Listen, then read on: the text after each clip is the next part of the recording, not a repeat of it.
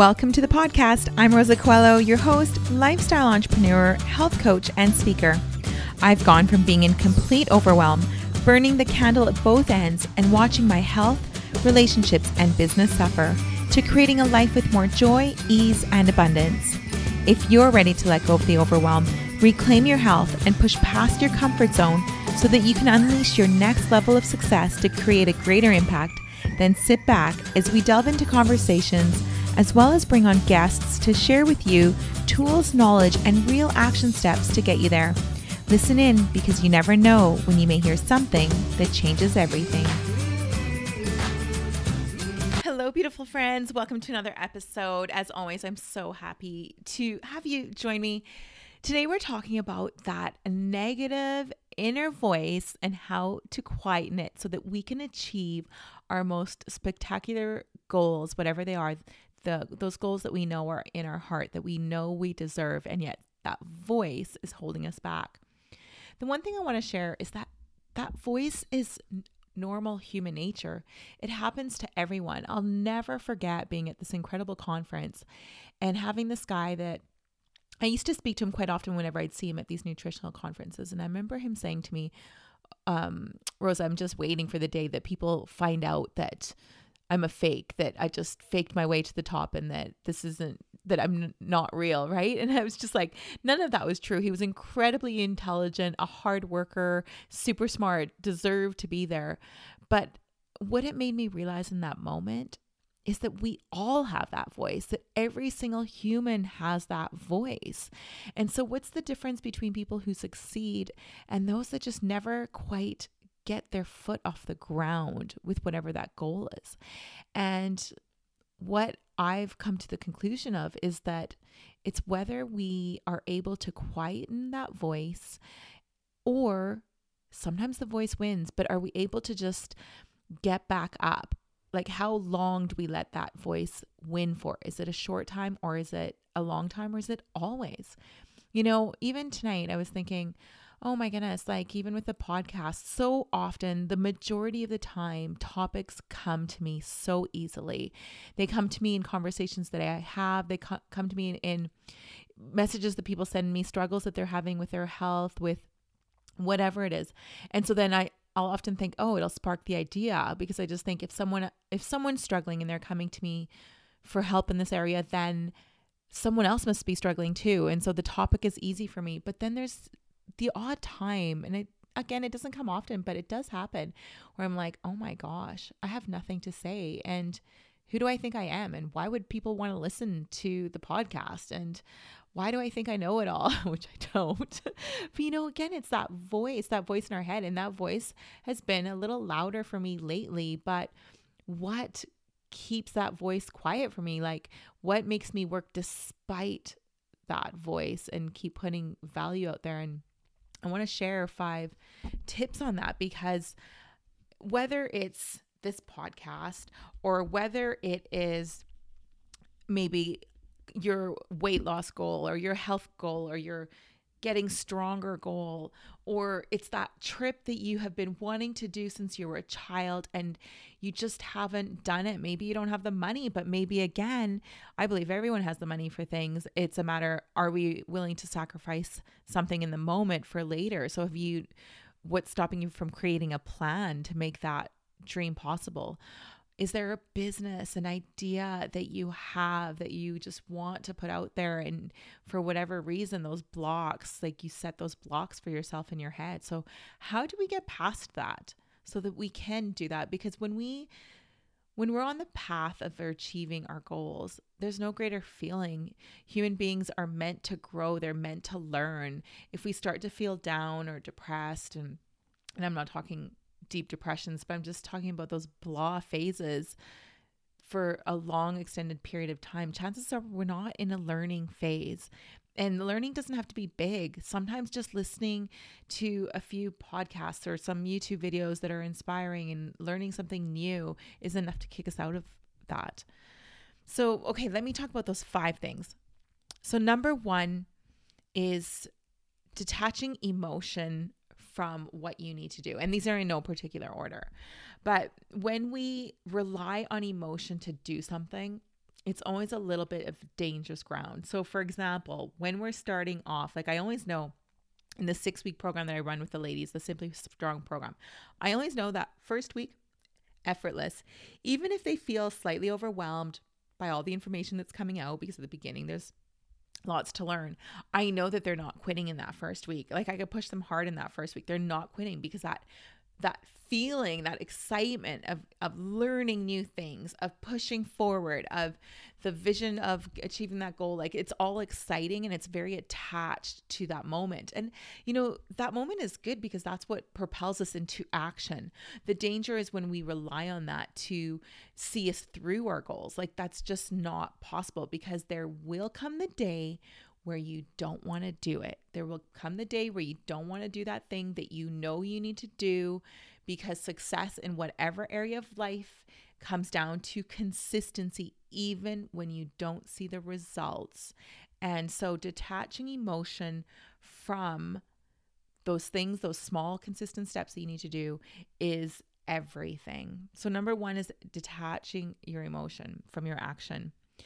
Number two is being connected to your why, really being connected to the reason why you want to do it. Like for me, I know that my place on this earth is to help people to be fit, strong, and healthy so that they can live the most vibrant, happy, healthy lives into old age and to live a good quality of life.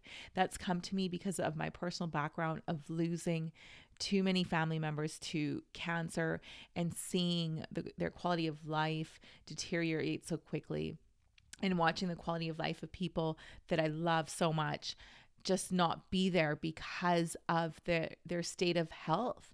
Maybe it's their weight that is keeping them from going on that hike, from fitting into that kayak, for hopping on that paddleboard, whatever it is, but it's holding them back and so they don't have that quality of life that they desire.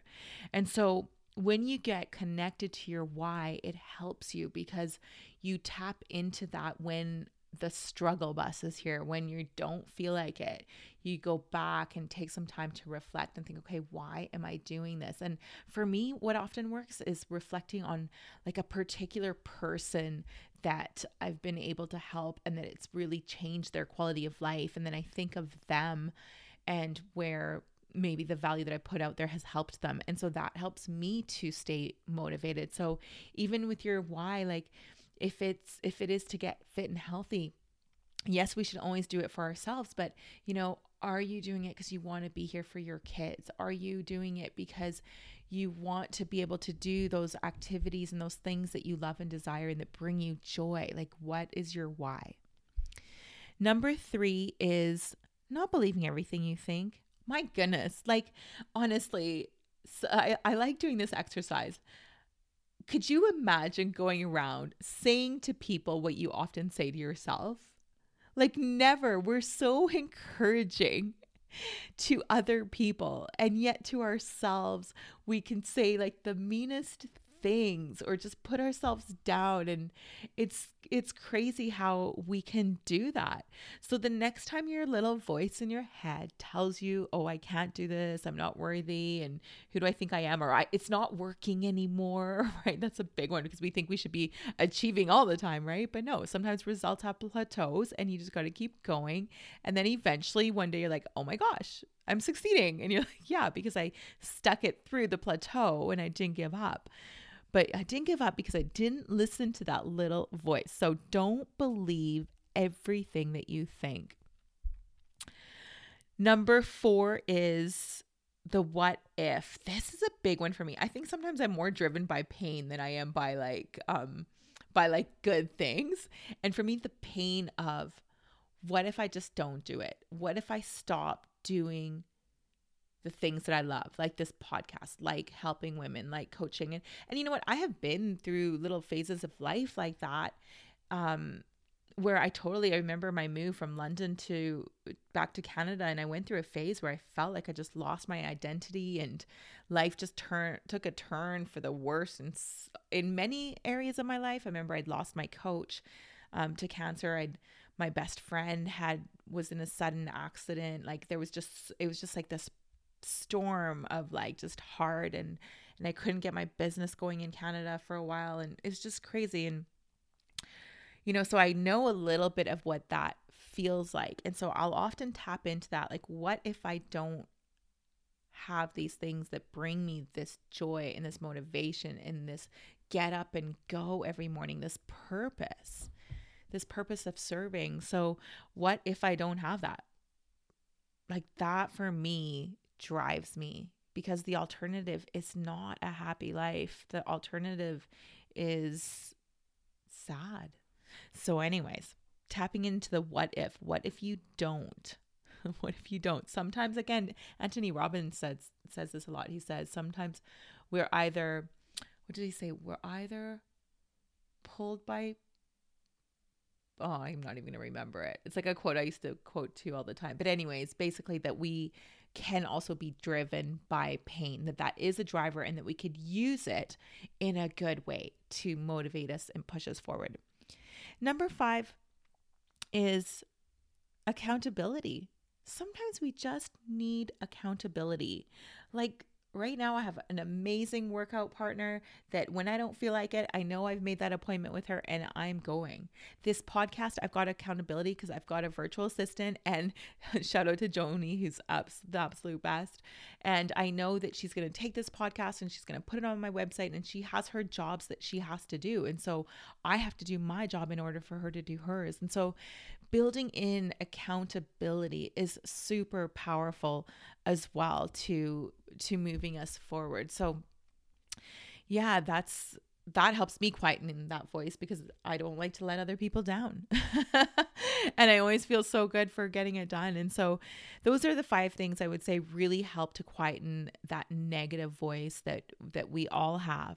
So I'll just really briefly go over them. Number 1 was detaching emotion. Number 2 is being connected to your why.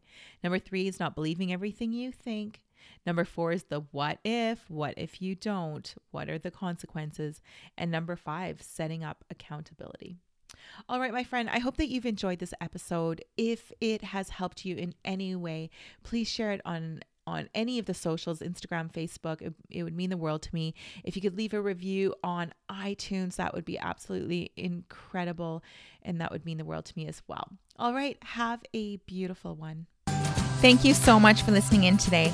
I know time is precious and I'm grateful you shared yours with me. It would mean the world to me if you felt an impact, a moment of inspiration, or learned something new. If you would share it with those you care about and leave me a review on iTunes.